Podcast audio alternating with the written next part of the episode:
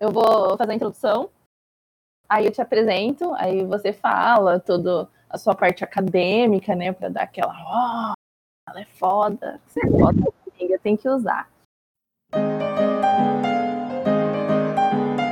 É tudo fanfic podcast. Olá, pessoas queridas! Hoje eu, Marcela, estou sozinha aqui. Sozinha não, estou com uma convidada muito importante, muito especial, a nossa querida Vanessa. Se apresente, Vanessa. Olá, pessoal, tudo bom? Meu nome é Vanessa, como a Marcela já disse. Hoje eu acho que a gente vai falar de literatura, né? E uhum. eu sou mestra em literatura e tradução pela Federal do Rio Grande do Sul. E como é Dia das Mulheres, é, o meu objeto de estudo sempre foi mulheres, né, escritoras. Eu amo muito. Então, por isso que eu estou aqui hoje, para falar dessas mulheres maravilhosas. Não tinha pessoa melhor para convidar. Quando falei, temos que fazer um especial de Dia das Mulheres com, com a coisa da escrita, com esse tema da escrita, falei, Vanessa, só pode. Ai, sim, é comigo mesmo esse assunto. Eu amo. Em nome das meninas do É Tudo Fanfic, eu quero agradecer você por ter aceitado o convite. E, Ai, eu que agradeço. E eu tô, eu tô ansiosa para escutar você falando sobre. É, na nossa infância, a gente é apresentada a uma autora, né? Nossa geração, pelo menos, é apresentada a primeira autora mulher que fez grande sucesso, que foi a J.K. Rowling, a cancelada. Mas é verdade, né? o mérito dela ser mulher, né? E, e o, o, grandioso sucesso que ela fez, o que não é algo que era muito comum naquela época, né? Até hoje a gente vê muito disso, que as mulheres até ganham mais espaço na literatura do que os homens, não que ganhem mais, mas ganham mais espaço em questão de marketing e tudo mais. Mas naquele tempo e para trás era muito diferente disso, né? Com certeza era muito diferente. E você quer falar alguns exemplos pra gente? As irmãs Brontë, por exemplo, como que era antigamente para eles conseguirem publicar? A J.K. Rowling mesmo usava um pseudônimo, elas também, né? Sim, elas usavam as três, é, a Anne, a Emily e a Charlotte. A Charlotte é minha preferida elas usavam pseudônimos masculinos, né? Porque elas já tinham essa noção de que seria muito difícil conseguir publicar qualquer coisa como mulheres. E eram as três irmãs, mais um homem, um outro irmão, eu esqueci o nome dele agora, porque ele nem é tão conhecido, mas os três, os quatro gostavam muito de escrever. Então elas decidiram que tentariam né, publicar como homens e só depois de muito tempo que elas saíram do armário né, como mulheres. E as pessoas descobriram e ficaram, tipo, totalmente chocadas, né? Como é que pode um monte de mulher, três mulheres escrevendo naquela época, era no século XIX, né? É, então era realmente línguas que o irmão delas não era tão bom quanto elas, né? Ele até tentou, mas É, então, ele era muito bom em pintura e eles escreviam muitas coisas juntos. Eles tinham um universo inteiro assim de fantasia juntos que os quatro escreviam, mas acabou que ele foi meio que deixado de lado. Depois ele morreu muito tempo também, então é, não foi para frente, né? Mas elas não, elas ficaram muito famosas, principalmente a Charlotte, que é a que tem mais livros publicados. Qual é o livro mais famoso da Charlotte? Amor demais, de paixão. Qual que é? Jane Eyre. A Jane Eyre. Maravilhoso. E, e o, o, o, Morro dos Ventos Uivantes é de qual? Da Emily? Da Emily, sim. Ah, o Morro dos Ventos Uivantes é um eu diria que pesado, porque fala de, uma, de um relacionamento muito abusivo, realmente uhum. abusivo, e por muito tempo ele foi muito romantizado, né? Que é o romance da uhum. Catherine e do Heathcliff, que é muito esquisito, é bizarrão mesmo. Mas o objetivo uhum. era dela, eu penso que era exatamente isso, né? Tipo, deixar a história bem tensa. Olá, gente. A editora vem falar rapidamente por meio desse áudio que O Morro dos Ventos Vivantes é uma obra incrível, porém eu tenho uma grande relação de amor e ódio com esse livro. Quem sabe um outro dia a gente chama de novo a Vanessa pro podcast para a gente discutir somente essa obra que causa tanto amor e tanto horror no meu coração. Inclusive, aproveitando aqui, vou falar de uma autora caribenha. As pessoas geralmente não conhecem muita coisa do Caribe e tal, né? Daqui da América Latina no geral, mas o nome dela é Marie Condé e ela escreveu uma versão caribenha do Morro dos Ventos Uivantes. O nome é Corações Migrantes. E é maravilhoso. É muito, muito, muito legal mesmo. Com toda Nossa. a cultura do Caribe, que é Guadalupe, que ela escrevia. É muito legal mesmo essa história. Maravilhosa. Então, é uma autora indicação para lerem também, que é muito bom mesmo esse livro. Que massa. Depois eu vou procurar o link na Amazon, ou sei lá, Amazon. Gente, eu, eu peço para a editora colocar, colocar em algum lugar pra você. Nossa, é muito bom, vale muito a pena. Realmente, Ela, inclusive- do Caribe, gente. É, é, é difícil, né? Porque a gente não tem tanta proximidade, às vezes nem aqui do nosso próprio país a gente conhece, né? Mas essa autora, inclusive, ela tá. Agora eles estão começando a traduzir muitos livros dela, então ela tá ficando mais famosa agora, né? Igual você falou, que as, as mulheres agora estão ficando mais famosas, justamente porque veio toda essa onda de movimento feminista e tal. Então as, as mulheres estão crescendo cada vez mais, estão tendo mais espaço, né, na editoras para poder publicar e tudo mais. Então agora ela tá ficando ainda mais forte, né? Tá vendendo mais livros, então bem legal. Bem legal mesmo. É, uma coisa que eu ia te perguntar.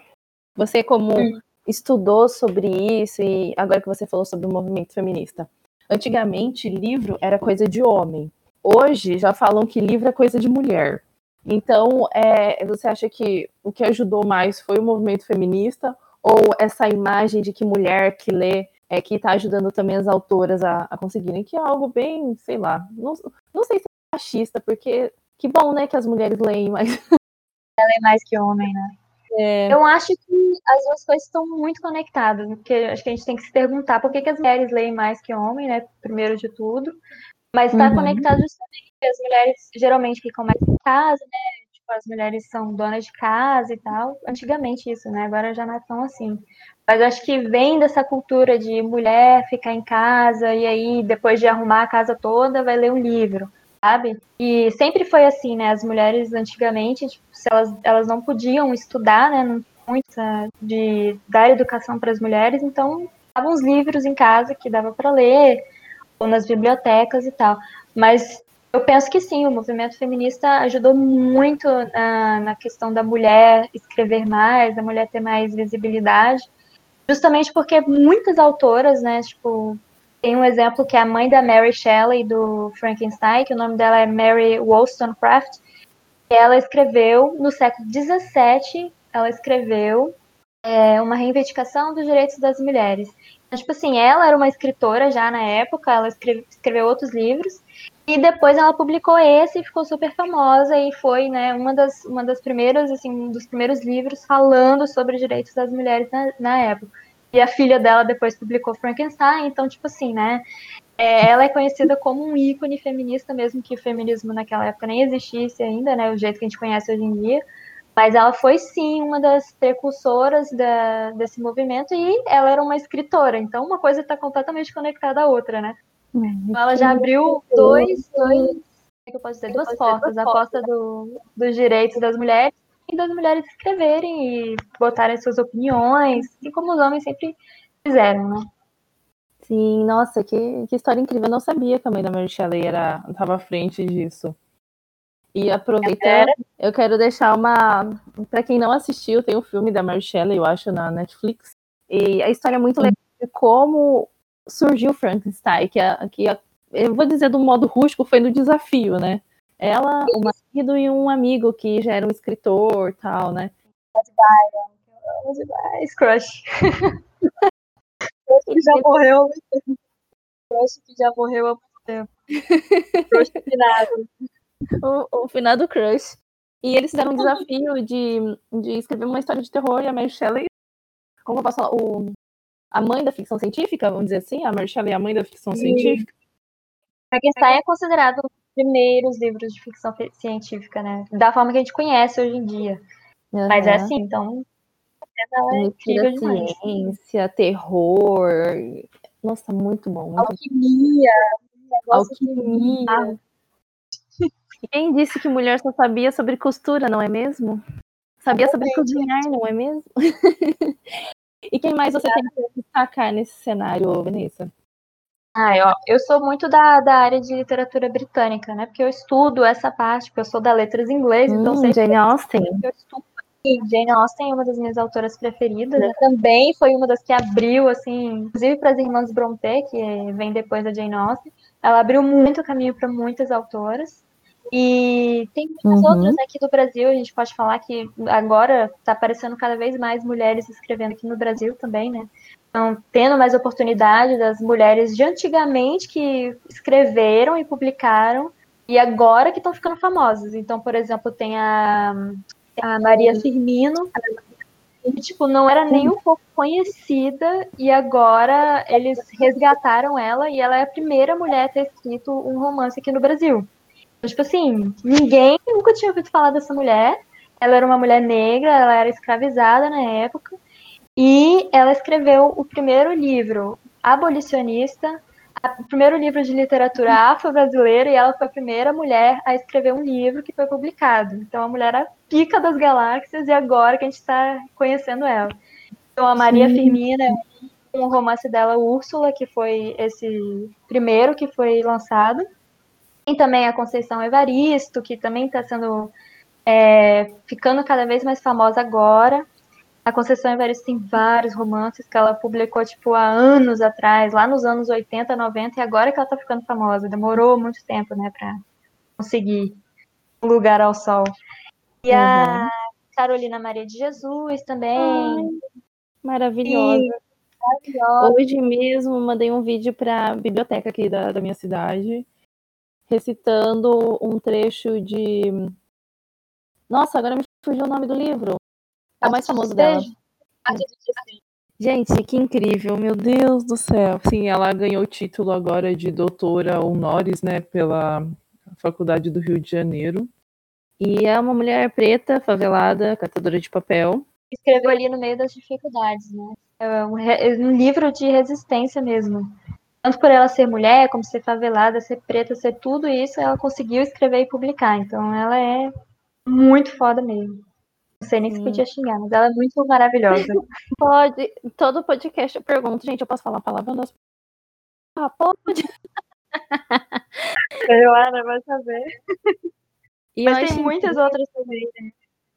Eu acho incrível que quando uma mulher que tá passando por isso, tá passando por uma situação de que ela tem que se esconder atrás de uma identidade masculina, ou que tá passando por uma situação de pobreza, ou qualquer outro de violência tal, quando ela escreve ela faz um pedido de socorro na história dela. Ela tá fazendo uma crítica àquilo. E aquilo é tão visceral, é tão. É tão sublime, sabe? É tão incrível que. Eu tava lendo os textos da, da Carolina e eu ficava, gente, o que que tá acontecendo, sabe, comigo? Porque eu fiquei muito emotiva. E é muito lindo. E isso é algo que eu não vejo muito nos livros que homens escrevem. Pode ser que eu, tenha, eu esteja lendo os livros errados, mas eu vejo muito essa diferença, essa sensibilidade, sabe? Eu concordo com você. Eu acho que é porque nós, mulheres, é, a gente passa por muitas coisas diferentes dos homens, né?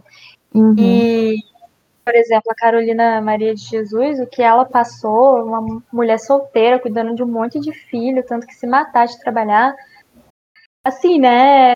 Como a gente não se, se conectar com ela de alguma forma, porque quantas mulheres que a gente não conhece que é daquele jeito? Nossas mães, talvez, avós, sabe? Que a gente já ouviu histórias que eram parecidas, tipo, de não ter o homem ao lado né, para ajudar, o pai para ajudar com os filhos, e tinha que fazer tudo sozinha.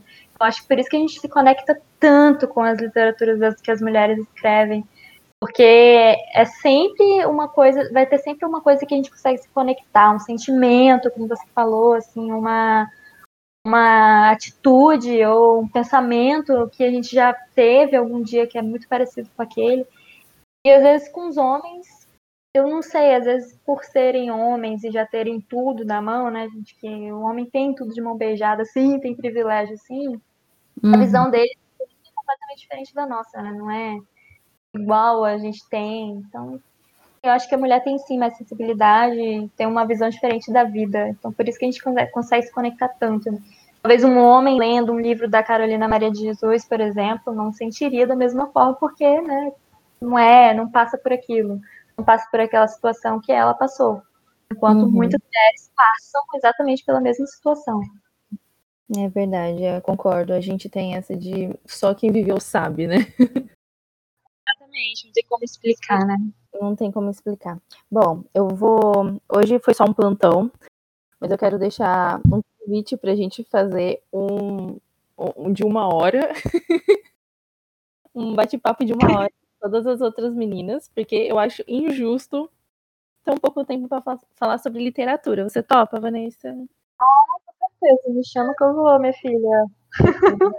então, Vem aí. Finalizar aqui, já que o, o nome do, do podcast é Tudo Fanfic, é, eu quero que você me fale o que você está achando dessa nova leva de pessoas, de escritores que estão vindo das fanfics, porque, caramba, eu publiquei o livro que veio de fanfic.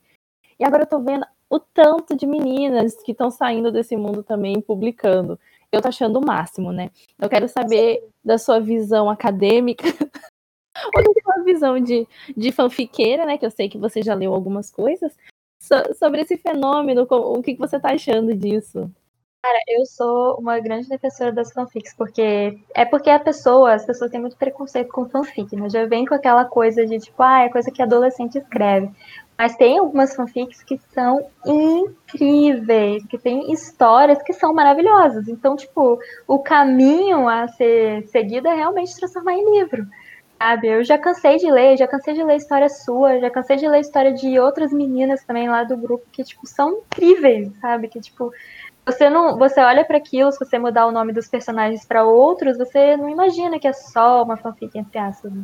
Mas as pessoas têm muito preconceito, mas por mim eu acho que é isso aí. As pessoas estão começam a escrever com as fanfics e depois seguem o caminho como escritoras, né? E eu acho que isso vai continuar acontecendo muito, vai aumentar ainda mais o número de pessoas que publicam, porque as editoras eu acho que estão abrindo também mais né, o espaço.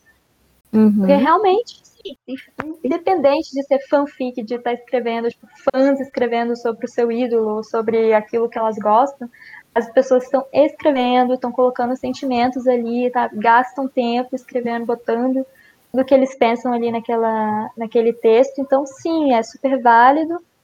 E eu amo, espero que continue, sabe? Eu tenho nenhum preconceito, até porque eu fui muito formada pela fanfic.